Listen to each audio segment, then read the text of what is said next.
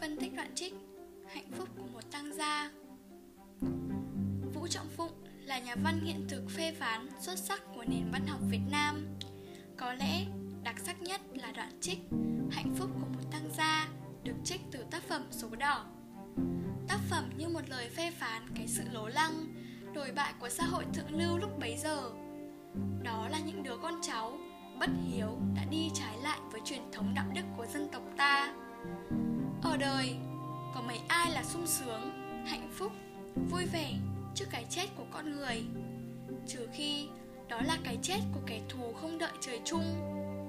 Huống chi đó lại là cái chết của người thân, là sự ra đi của các đấng sinh thành, thì làm sao có thể lấy làm hạnh phúc được?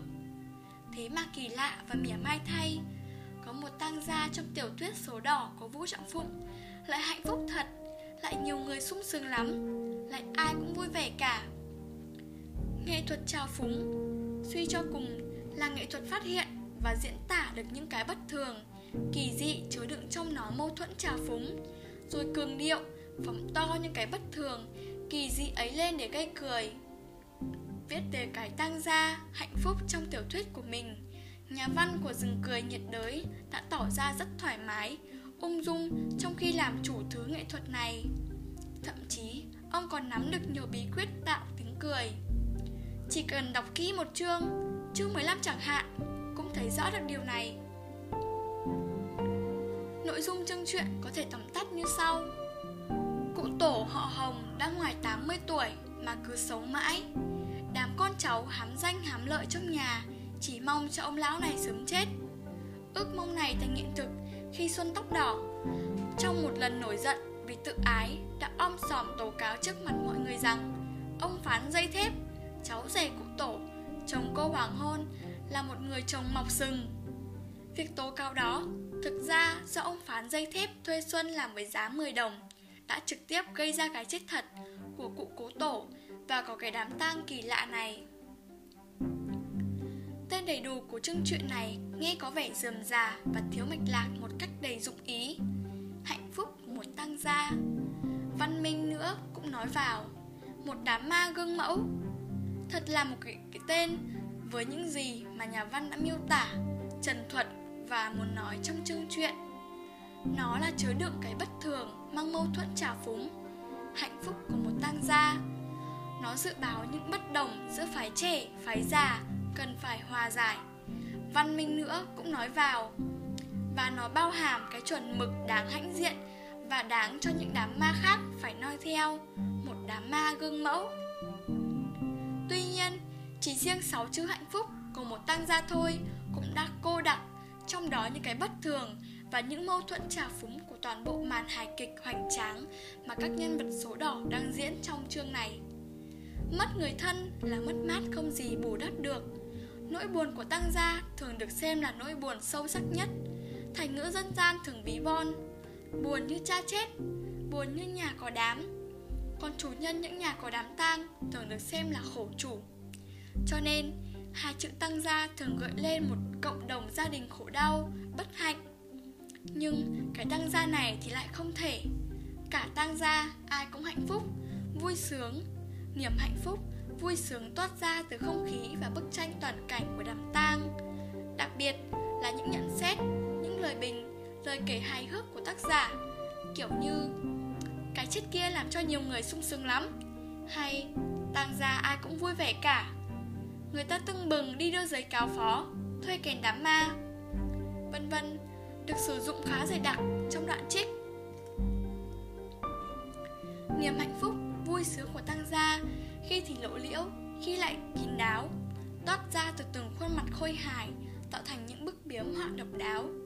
Ông phán, mọc sừng Ông cháu rể quý hóa của người chết Thì sung sướng Vì với sự giúp đỡ của Xuân Tóc Đỏ Kế hoạch tận dụng sự hoang dâm tai tiếng của vợ ông Làm vũ khí đào mỏ Đã thành công mỹ mãn không ngờ Nhờ có cái chết thật của ông nội vợ Mà ông cháu rể này đã được cụ cố hồng Nói nhỏ vào tai rằng sẽ chia cho con gái bà rể thêm một số tiền là vài nghìn đồng. Chính ông ta cũng không ngờ rằng giá trị đôi sừng hươu vô hình trên đầu ông ta mà lại to đến như thế. Cụ Cố Hồng, con trai trưởng trí hiếu của người chết, thì sung sướng đến ngây ngất Vì nhờ cái chết thật của cha mình. Nhờ có cái đám tang này Mà cái danh giá sang trọng của ông Sẽ được nâng lên nhiều bậc. Cụ nhắm nghiền mắt lại Để mơ màng đến cái lúc cụ mặc đồ xô gai Lũ khụ trúng gậy Vừa ho khạc vừa khóc mếu Để cho thiên hạ phải chỉ trỏ. Úi kìa! Con dai nhớn đã già đến thế kia kìa. Và cụ chắc cả mười phần rằng Ai cũng phải ngợi khen một cái đám ma như thế Một cái gậy như thế. Văn Minh, chồng Ông cháu đích tôn trí hiếu của người chết Thì chỉ nóng lòng mời luật sư đến Chứng kiến cái chết của ông nội mà thôi. Ông sung sướng Vì nhờ cái chết thật của ông nội mình Mà cái chúc thư chia của kia sẽ có hiệu lực thật sự Chứ không còn là trên lý thuyết viển vong nữa. Rồi cậu Tú Tân sung sướng Vì nhờ cái chết thật của ông nội Mà sắp được dùng đến mấy cái máy ảnh mới mua Văn Minh, vợ sung sướng bởi sắp được trưng diện một trang tang phục mới. Ông tờ FN sung sướng bởi được báo chí lăng xê các mẫu thời trang mà ông dày công thiết kế cho đám tang, vân vân. Con cháu trong nhà, mỗi người một niềm hạnh phúc riêng đã đành. Ngay đến cả ông cảnh sát Minder, Min Toa cũng nhờ cái chết thật của cụ tổ mà được thơm lây. Họ sung sướng cực điểm. Vì được có cái đám thuê, đã trông nom rất hết lòng. Sư cụ Tăng Phú thì sung sướng và vênh váo, Ngồi trên một chiếc xe. Vì sư cụ chắc rằng, Trong số thiên hạ đứng xem ở các phố, Thế nào cũng có người nhận ra rằng Sư cụ đã đánh đổ được hội Phật giáo. Cụ bà thì sung sướng Vì ông Đốc Xuân đã không giận Mà lại giúp đám, Phung viếng đến thế. Và đám ma như thế kể là đã danh giá nhất tất cả Đó là chưa kể Các giai thanh gái lịch Hà Thành Nhờ có cái đám mà được chim nhau, cười tình với nhau, bình phẩm nhau, chê bai nhau, ghen tuông nhau, hẹn hò nhau. Các quý ông tai to mặt lớn thì được dịp phô diễn dâu ria đủ kiểu trên cằm trên mép, khoe huân chương, huy chương đủ hạng trên ngực, trên mình, vân vân. Thậm chí đến cả cụ tổ cũng nhờ cái chết thật của chính mình mà được sung sướng. Thật là một cái đám ma to tát Có thể làm cho người chết nằm trong quan tài Cũng phải mỉm cười sung sướng Nếu không gật gù cái đầu. Nỗi sung sướng, hạnh phúc bất thường Kỳ dị, thậm chí quái gở này Qua ngòi bút vũ trọng phụng Như có sức lây lan rất rộng, rất sâu Từ người bề trên đến người bề dưới từ người trong tăng gia đến người ngoài tăng gia Từ khổ chủ đến khách đi đưa đám Từ người sống đến người chết nó lại được duy trì bền bỉ, đậm đặc từ hết trang nọ tới trang kia theo diễn biến của đám tang. Từ lúc phát phục đến khi cất đám, đưa đám và đến khi cả hạ huyệt. Xem thế, đủ thấy niềm hạnh phúc mà cái chết kia đã mang lại là vô bờ bến và niềm sung sướng đúng là không còn bỏ sót ai. Vũ Trọng Phụng quả là người thích đùa và rất biết đùa. Trong cái đám ma, niềm vui là thật nỗi buồn là giả. Cũng có nghĩa rằng cái đám ma kia tất cả là giả. Cái khó của nhà văn là phải lật tẩy sao cho người ta thấy rõ cái giả ấy đã đành mà còn phải thấy cả tính chất lập lờ giữa cái giả với cái thật. Đã là cái giả cái dởm thì phải mô phỏng cái thật cố tình giống thật nhưng thường không bao giờ hoàn toàn giống thật. Thế là xuất hiện mâu thuẫn. Rốt cuộc thì dối chân tướng thật, giả cũng đến lúc phải tự phơi bày. Một đám ma mà thiếu sự buồn đau và thương tiếc chân thành thì dù to tát, danh giá đến đâu cũng chỉ là thứ trò diễn nhố nhăng, không thể gọi là đám ma đã đành mà cũng không thể gọi là đám rước, đám hội. Mâu thuẫn thật giả được nhà văn khai thác khá triệt để nhằm phóng to cái bất thường kỳ dị, làm bật ra tiếng cười phê phán. Quả thật, trong cái xã hội số đỏ đầy rẫy những thứ dởm đời ở bấy giờ, không có cái gì là không làm giả, làm dởm được. Một khi đã có bạo bằng sắc dởm, nghệ thuật, thi ca, khoa học dởm, văn minh âu hóa dởm, tôn giáo dởm, thì cũng có thể nói chuyện buồn đau, tang chế dởm làm chứ. Tuy nhiên, dưới ngòi bút tinh tường, sắc sảo của nhà văn, tất cả cuối cùng sự thật đã trở lại đúng với bản chất của nó.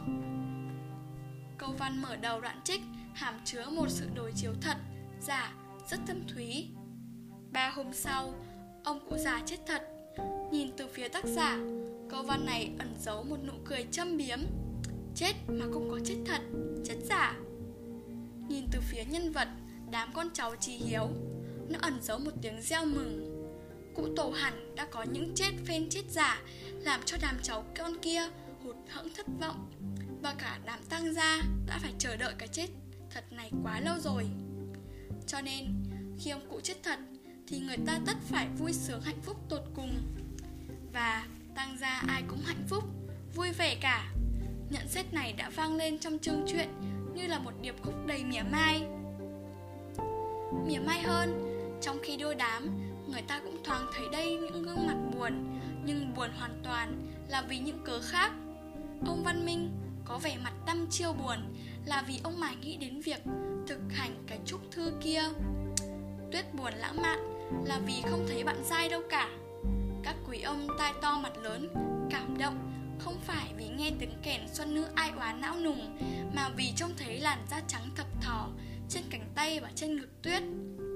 Lúc hạ huyệt, người ta cũng chỉ nghe có tiếng khóc. Nhưng chỉ là tiếng khóc nhằm thu hút sự chú ý của mọi người Không phải xuất phát từ trái tim, cất lên từ đáy lòng. Cụ Hồng khóc là cốt để người ta phải chú ý đến Và khen cái gậy trong tay cụ Và trầm trồ khen rằng Con dài nhớ đã già đến thế kia. Ông phán mọc sừng khóc Hứt hứt hứt. Oặt cả người đi. Là cốt để người ta phải tưởng rằng Ông là một chàng cháu rể quý hóa. Trong khi kể về hạnh phúc của một tăng gia Một mặt tôn trọng hiện thực Vũ Trọng Phụng cố tình tạo ra sự mập mờ giữa cái thật và cái giả đúng như cái hiện thực xã hội vốn có. Vàng thau lẫn lộn, đen trắng mập mờ. Nhưng mặt khác, ông cũng tỉnh táo vạch ra những đường biên cần thiết Giữa vàng thau, đen trắng và lật tẩy cái giả một cách thật tài tình. Cả đám tang thực ra chỉ là một màn kịch, một trò diễn lớn. Được dàn dựng theo đúng ý của người nọ, người kia Các cụm từ đúng với ý muốn, như ý trong đoạn văn sau được dùng rất ý vị nhằm lật tẩy tính chất trò diễn của đám ma. Cả một thành phố đã nhốn nháo lên khen đám ma to, đúng với ý muốn của cụ Cố Hồng. Thiên hạ chú ý đặc biệt vào những kiểu quần áo tang của tiệm may Âu Hóa như ông ý tờ FN và bà Văn Minh. Ý muốn của cụ Cố Hồng, ý ông thờ phờ nờ và bà Văn Minh gợi nhớ đến ý của cậu Tú Tân, cô Hành Vi, bắt bẻ từng người một hoặc chống gậy hoặc cục đầu hoặc cong lưng hoặc lau nước mắt như thế này như thế nọ để cậu chụp ảnh kỷ niệm lúc hạ huyệt. Vũ trọng phụng như nhà nhiếp ảnh đã chụp ảnh nghĩa là bấm đúng lúc và lật tẩy được tất cả. Có thể nói sự lật tẩy của tác giả càng lớn càng bất ngờ thì càng thú vị, hài hước. Đọc chương truyện, có cảm giác như không một hành vi giả tạo nào của đám con cháu trí hiếu, dù rất nhỏ, qua được mắt ông. Nhưng điều đặc biệt thú vị là sự lật tẩy của nhà văn thường tạo được bất ngờ. Nhờ thế, tiếng cười mỉa mai bật ra một cách tự nhiên, sâu sắc. Ông lật tẩy văn minh chồng, ông vân vân, vò đầu bút tóc lúc nào mặt cũng đăm đăm chiêu chiêu, thành thử lại thành hợp thời trang. Vì mặt ông thật đúng, với cái mặt một người lúc gia đình đương là tang gia bối rối. Ông lật tẩy cô tuyết. Hôm nay, Tuyết mặc bộ y phục ngây thơ, Kéo áo dài voan mỏng, Trong có cóc xê, Trông như hở cả nách và nửa vú. Nhưng mà viền đen Và đội một cái mũ mấn xinh xinh. Thấy thiên hạ đồn mình hư hỏng nhiều quá. Tuyết bèn mặc bộ ngây thơ Để cho thiên hạ phải biết rằng Mình chưa đánh mất cả chữ trinh. Với cái cháp trầu cau và thuốc lá, Tuyết mời các quan khách rất nhanh nhẹn. Trên mặt lại có vẻ buồn mạ lãng mạn, rất đúng mốt của một nhà có đám. Ông lật tẩy các ông quan tai to mặt lớn. Nhiều ông tai to mặt lớn thì sát ngay với linh cữu. Khi trông thấy làn da trắng thập thỏ Trong làn áo voan trên cánh tay và ngực tuyết, Ai nấy cũng đều cảm động. Hơn những nghe những tiếng kèn xuân nữ ai oán, não nùng Ông lật tẩy cả đám đông Ai cũng làm ra bộ mặt nghiêm chỉnh Xong le sự thật Thì vẫn thầm thì với nhau Chuyện trò về vợ con về nhà cửa, về một cái tủ mới sắm, một cái áo mới may.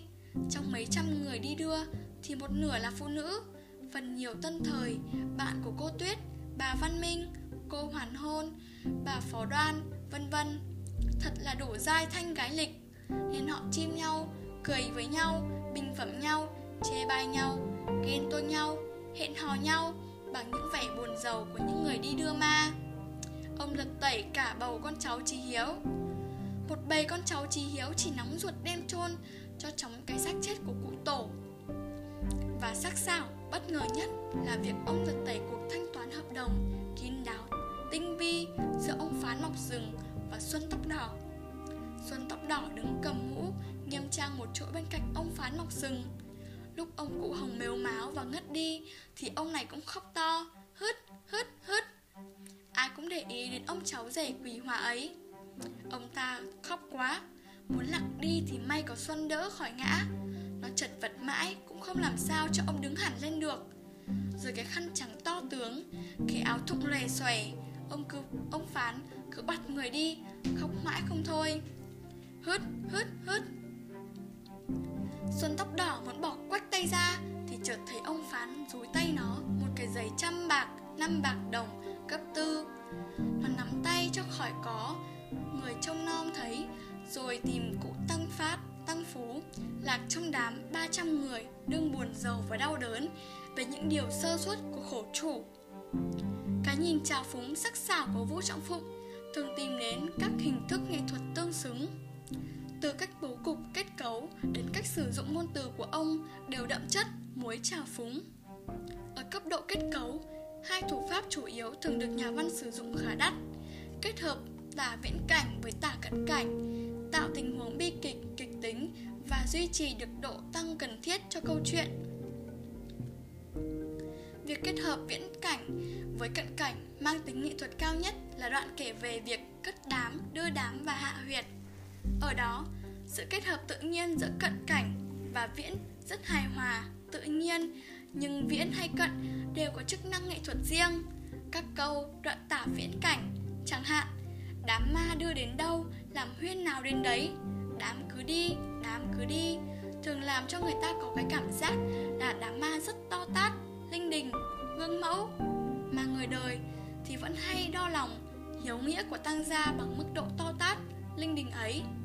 Khi đó các câu đoạn tả cận cảnh và đôi khi đặc tả thì làm cho người ta có thể soi vào từng góc khuất hay hành vi chi tiết nhỏ nhất để thấy hết cái giả dối dởm đời nhố nhăng kỳ quạch và vô lý, nghĩa lý của cái đám tang này. Rõ ràng là chỉ khi soi mắt nhìn vào từng góc khuất, từng hành vi nhỏ nhặt thì mới thấy được sự thật này. Ai cũng làm ra bộ mặt nghiêm chỉnh, xong le sự thật thì vẫn thì thầm với nhau về chuyện về vợ con. Về nhà cửa, về một cái tủ mới sắm, một cái áo mới may Hoặc Xuân tóc đỏ muốn bỏ quách tay ra thì chợt thấy ông phán dúi tay nó một cái giấy bạc 5 đồng cấp tư. Vậy là nhìn từ cự ly xa Nhà văn thâu tóm được trung thành Cái bề ngoài có vẻ giống thật Thậm chí rất cưng mẫu To tát của đám ma. Còn nhìn từ cự ly gần Thật gần Nhà văn đã lật tẩy cái giả Cái thực chất chứa đựng và được che đậy. Ở bên trong của nó Sự bất hiếu, bất nghĩa Và thói đạo đức giả. Tiếng cười đã bật ra Rất tự nhiên Từ mâu thuẫn thật giả này. Bên cạnh kết hợp giữa miêu tả viễn cảnh và cận cảnh, nhà văn còn sử dụng hợp lý, kỹ thuật tạo hình, tạo tình huống kịch tính và duy trì được độ căng cần thiết cho câu chuyện. Chẳng hạn, sau khi ông già chết thật, đã được quan trên khám và qua loa. Niềm vui của đám cháu con tưởng đã có thể nở rộ thì vì một lý do nào đó, sự sung sướng có nguy cơ bị hoãn lại. Lập tức có bao nhiêu phản ứng chỉ trích lẫn nhau giữa phái trẻ với phái già. Phái trẻ nghĩa là bọn dâu con đã bắt đầu la ó lên rằng phái già chậm chạp. Cậu Tú Tân thì cứ điên người lên vì cậu ta đã sẵn sàng mấy cái ảnh mà cậu ta không dùng đến. Bà Văn Minh thì sốt đến cả ruột vì mãi không được mặc đồ xô gai tân, thơ, tân thời, cái mũ mấn trăng viền đen. Nhưng cái rất ăn nhau mà tiệm Âu hóa một khi đã lăng xê thì có thể ban những những người có tăng đương nhau đau đớn vì kẻ chết cũng được hưởng chút ít hạnh phúc ở đời ông tờ rất bực mình vì mãi không thấy được sự chế tạo của mình ra mắt công chúng để xem báo chí phê bình ra sao người ta đổ lỗi cho ông Văn Minh không khéo can thiệp để mọi việc phải trì hoãn. Cụ cố Hồng cứ nhắm mắt, kêu khổ lắm. Cụ bà hay lề lối, vẽ chuyện lôi thôi. Vậy đấy, người trong tăng gia đã phải la ó lên, điên người lên, sốt cả ruột, rất bực mình, đổ lỗi cho, kêu khổ lắm, vân vân. Câu chuyện trở nên căng thẳng và giàu kịch tính hẳn lên. Lệnh phát phục chỉ mới chỉ hoãn có một ngày mà người ta đã bực dọc, sốt ruột, đau khổ như vậy. Giả sử ông già 80 này cứ sống mãi thì họ còn bực dọc, sốt ruột, đau khổ đến mức nào? Thì mới biết có được niềm vui như của tăng gia này cũng không dễ dàng gì. Ở cấp độ ngôn từ, chất muối trà phúng được cô đặc trong một số hình thức câu văn mọ nói nghĩa. Có khi nhà văn mỉa mai bằng lời văn chứa các cụm từ phản nghĩa, ngược nghĩa. Ví dụ, cụm từ hạnh phúc của một tăng gia ở trong nhan đề, đoạn trích hoặc cụm từ công hiệu đến nỗi họ mất mạng. Trong đoạn văn nói về thuốc thánh, đền bia, người ta đang nghĩ đến cả thuốc thánh đền bia vừa mới chữa người ho lao và người cảm thương hàn bằng bùn đen và cứt trâu, công hiệu đến nỗi họ mất mạng. Có khi ông mỉa mai rằng câu văn viết theo lối nói ngược Chẳng hạn, sau khi ghi lại hàng loạt câu nói thì thảo chỡ trẽn nhảm nhí của đám trẻ trai thanh gái lịch đến dự đám tang, tác giả viết và còn nhiều câu nói vui vẻ, ý nhị khác nữa, rất xứng đáng với những người đi đưa đám ma. Đến đây kết luận rằng từ cái chết thật của ông cụ già đến đám ma giả của tang gia.